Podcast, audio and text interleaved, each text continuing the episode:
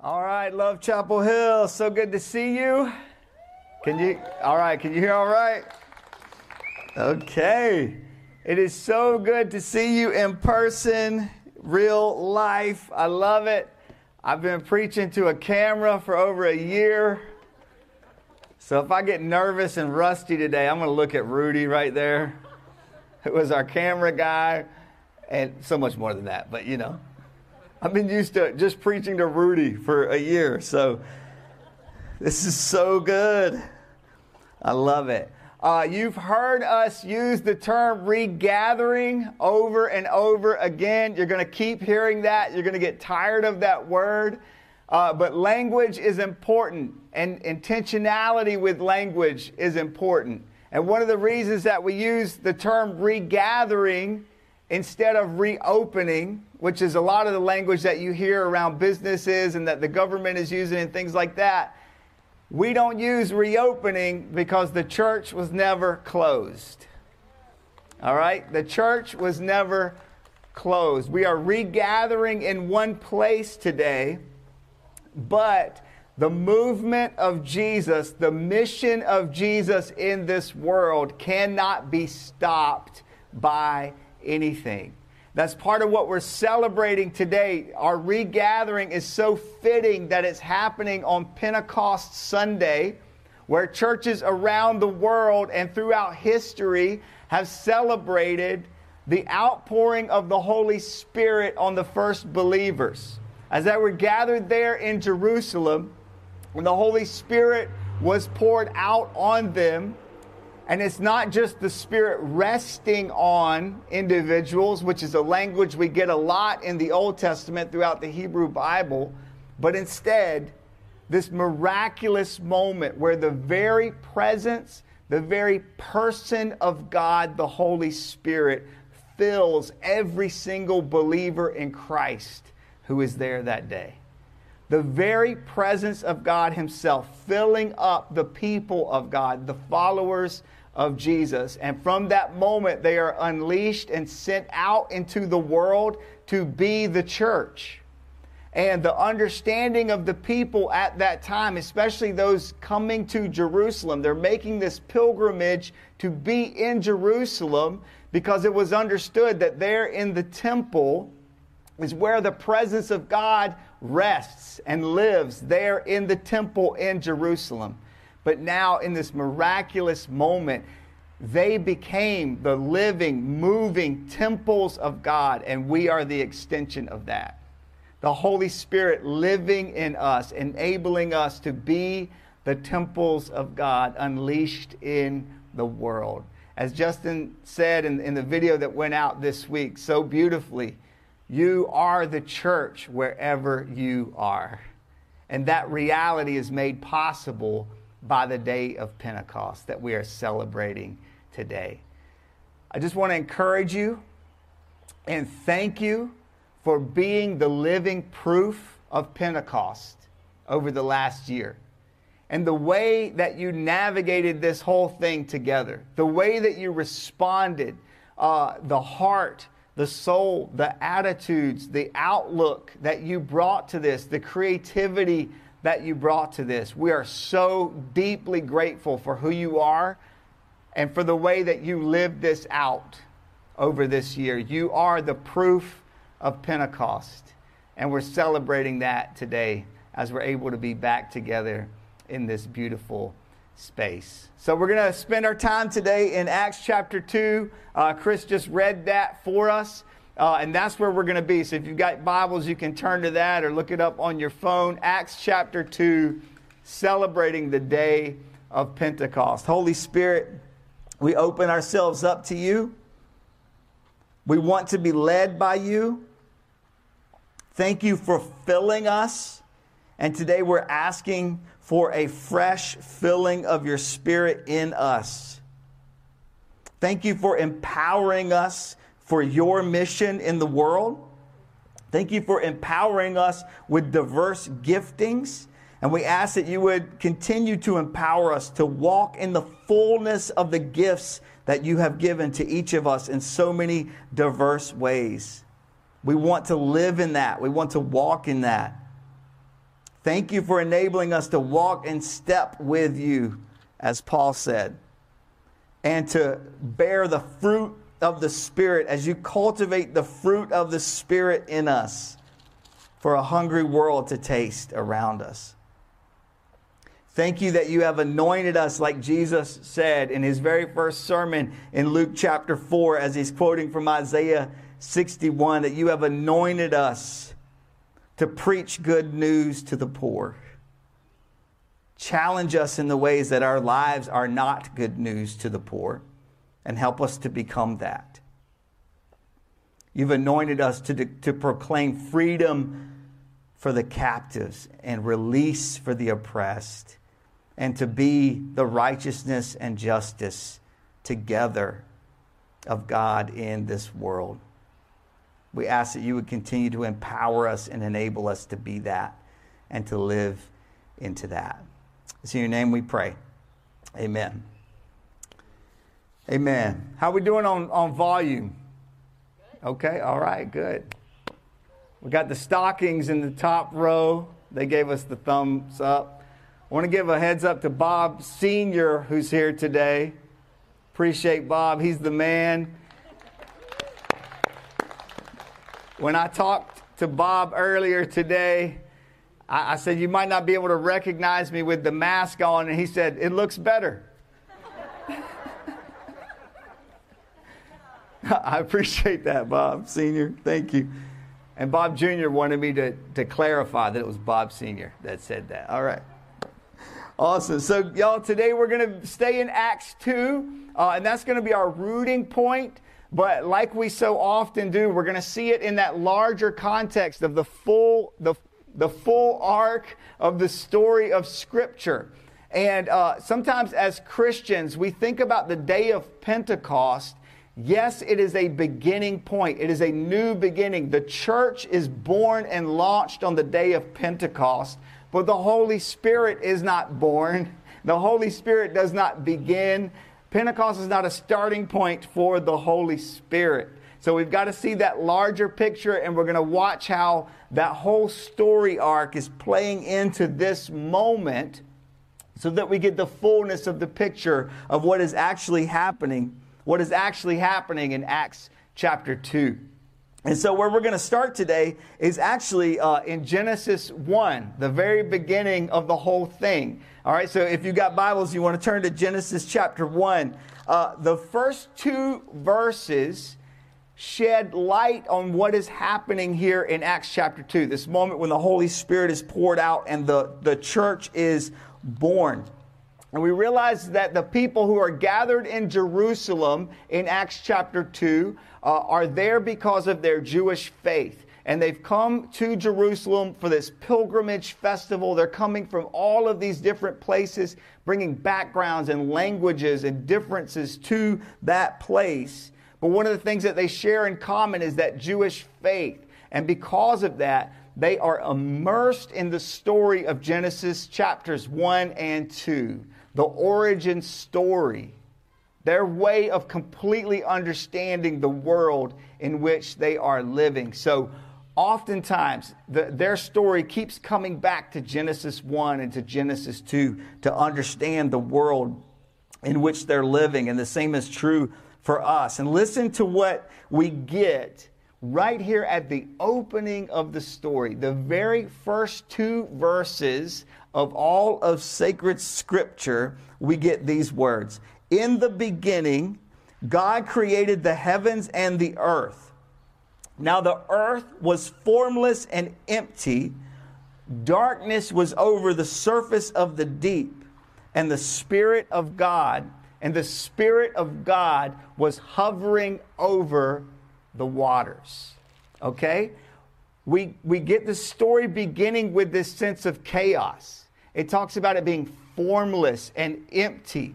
And there's this sense of chaos and the Spirit hovering over the waters. But what happens next? Immediately out of that, we get God speaking, and out of chaos, He is reordering chaos and bringing it into creation. And we see the Holy Spirit doing the same thing again in Acts chapter 2. It's an echo of this original story. And we see that he's up to it again. He's at it again.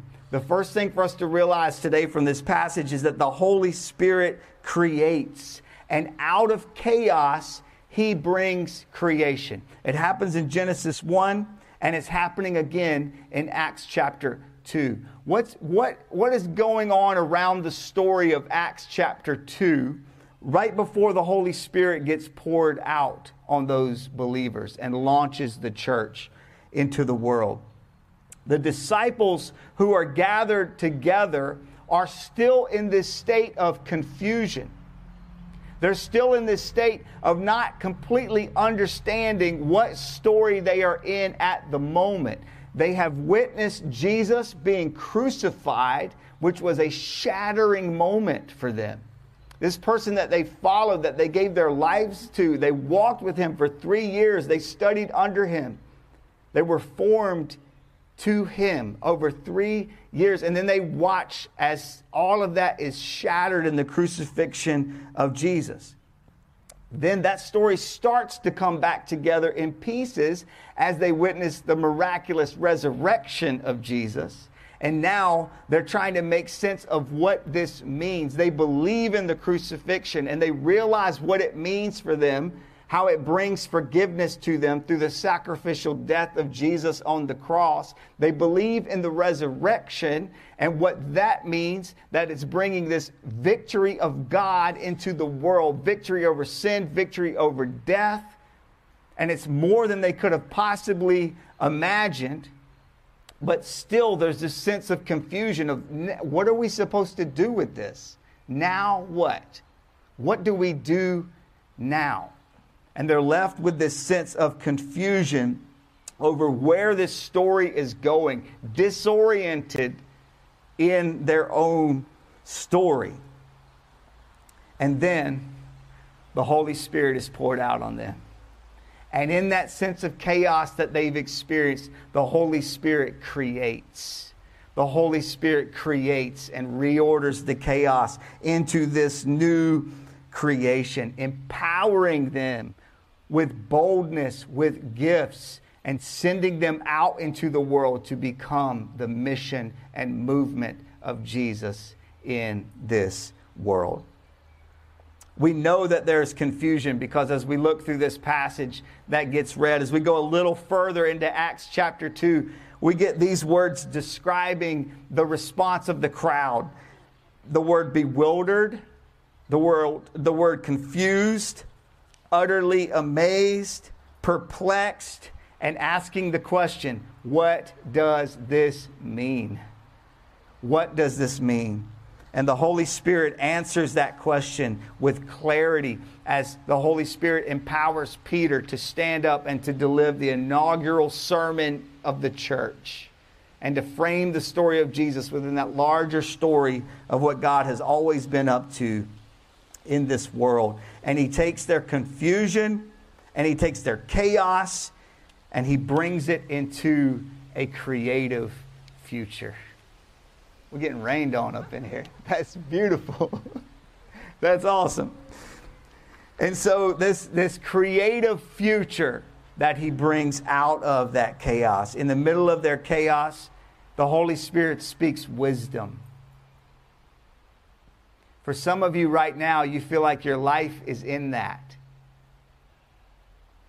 There's chaos, there's confusion, maybe there's anxiety, maybe there's fear about what is ahead, or just a sense of not being able to put it together, of not knowing what is coming next.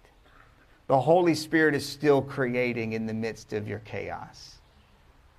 And in your chaos, He's speaking wisdom and he's going to speak clarity and he's going to speak boldness and courage and teach you to trust and teach you the beauty of that fruit of the spirit of patience and teach you what surrender looks like when it's empowered by the spirit. But here's the thing that's going to happen. We so often want it to happen right now and in this moment now. But as we look at the larger story, we find that Acts chapter 2 is preceded by, wait for it, Acts chapter 1. All right, I know that's mind blowing. But what happens in Acts chapter 1 before we ever get to Acts chapter 2 is Jesus speaks to his disciples and he tells them to do what? To wait. To wait on the Holy Spirit. And so here's Jesus in all of his resurrected power. And instead of saying, hey, let's go to Jerusalem and let's show this glory and this power, instead of him showing up at, at Pilate's house in all of his glory and power, instead of doing the triumphal entry thing again and going right through the middle of the city in all of his glory and power, instead, what he tells his disciples to do is to wait on the Holy Spirit.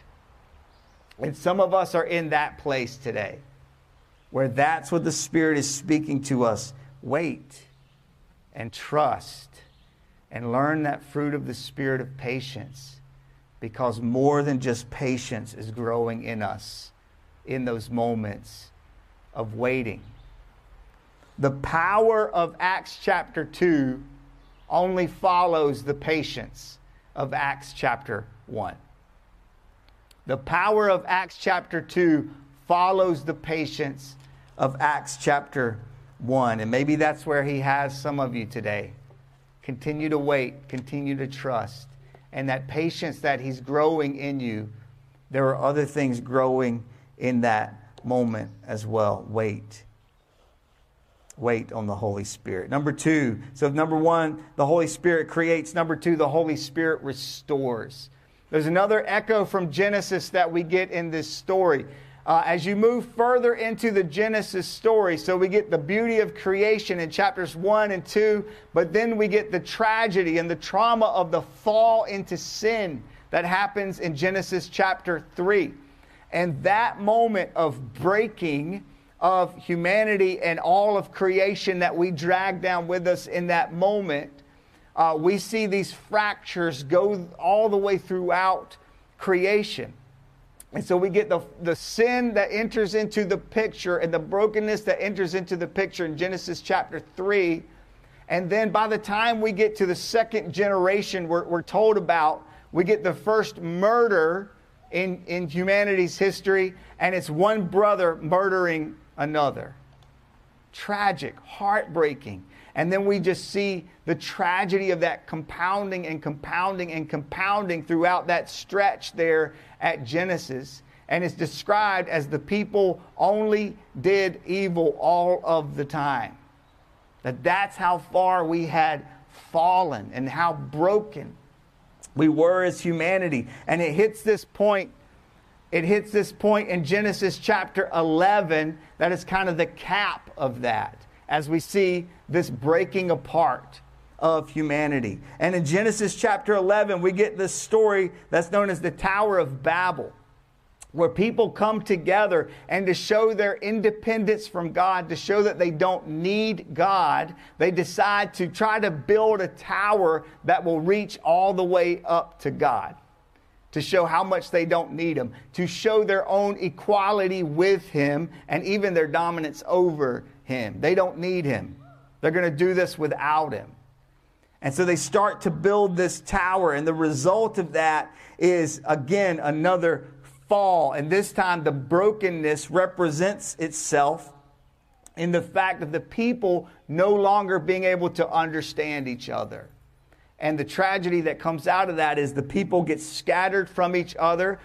They begin to speak different languages, and that brings this confusion and this barrier and this brokenness between them. They can no longer understand each other. And in that lack of understanding, division grows and grows and grows and grows. And the people are divided from each other. You can probably already see how the Holy, how the Holy Spirit restores that in Acts chapter 2 as we go a little further uh, into the verses beyond what Chris read for us, as we get into verses 5 and go through verse 13 in the story, it tells us that when the Holy Spirit is poured out on the first disciples and on those believers there, they begin to speak the good news about Jesus and about the kingdom of God that's been established. And this miraculous thing happens. They're able to speak, but not only in their own language, but in the language of all of the people who are gathered there. And the message gets translated, and these divisions and these barriers that are there between the people because of their language differences, the Holy Spirit crosses those barriers and brings unity where there had been division. And it's like a reversal of what we get in the Tower of Babel story. And it's amazing the way he turns that on its head. One of the things that we've got to grasp in this is it's not just that uh, the people all understand now the disciples' language. It's not that all suddenly everybody's able to speak one single language and now they understand each other. No, it's way better than that. It's far more beautiful than that. The Holy Spirit is leaning into the diversity and into the beauty that comes with the diversity of all of the people that are gathered there. And it's not that all the people speak one language, but now it's, it's, it's that the Holy Spirit is speaking all of the languages. And as the disciples are speaking, it's getting translated into every language that is there and present. So the people that are present aren't learning a new language, it's they're hearing the Holy Spirit speak to them in their native language, in their core language, the language of their hearts and the language of their souls. And the gospel is getting translated to the depths of who they are. That is part of the beauty of the kingdom of God that we see unleashed here in Acts chapter 2. It's not that everyone is asked to conform to one dominant culture. That's not the kingdom of God. That's not the kingdom of God. Instead, it's that the kingdom and the Holy Spirit in his creativity and in his beauty is crossing all of these boundaries and bringing what was division and bringing it into the beauty of diversity. And instead of asking for uniformity, he's bringing unity within all of that diversity. It's beautiful.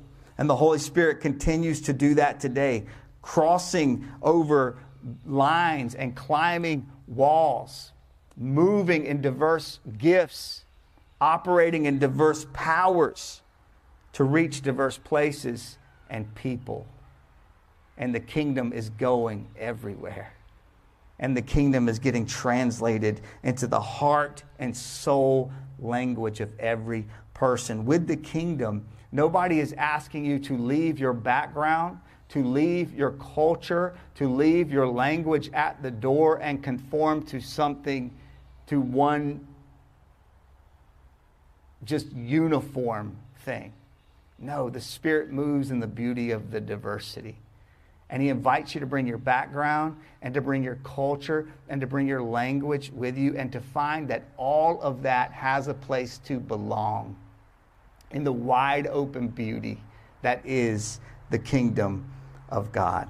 The Tower of Babel gets turned upside down in Acts chapter 2, and the people who had been trying to build their way up to God Instead, God pours himself out on the people and he brings unity in the beauty of that diversity. And we see that line from Genesis 11 to Acts chapter 2, but it keeps on moving past that too. And it goes all the way to the book of Revelation where we get this vision of all of the people of the, uh, from around the world gathered around the throne of God. And they're described as coming there from every language, from every tribe, from every nation. They've brought their diversity with them, they've brought their backgrounds and their culture with them.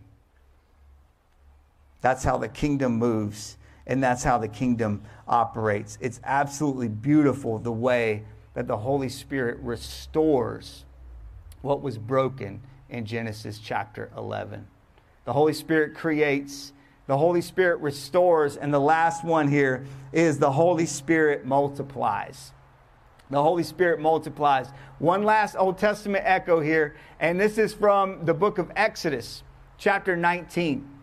And this takes place uh, after the people of Israel in the, in the Old Testament, in the Hebrew Bible, they had been enslaved for hundreds of years under the oppressive empire of Egypt.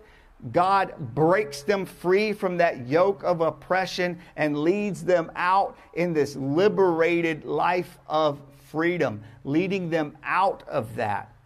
The Jewish people would come together to celebrate that in this festival known as Passover, when they celebrated God breaking them free.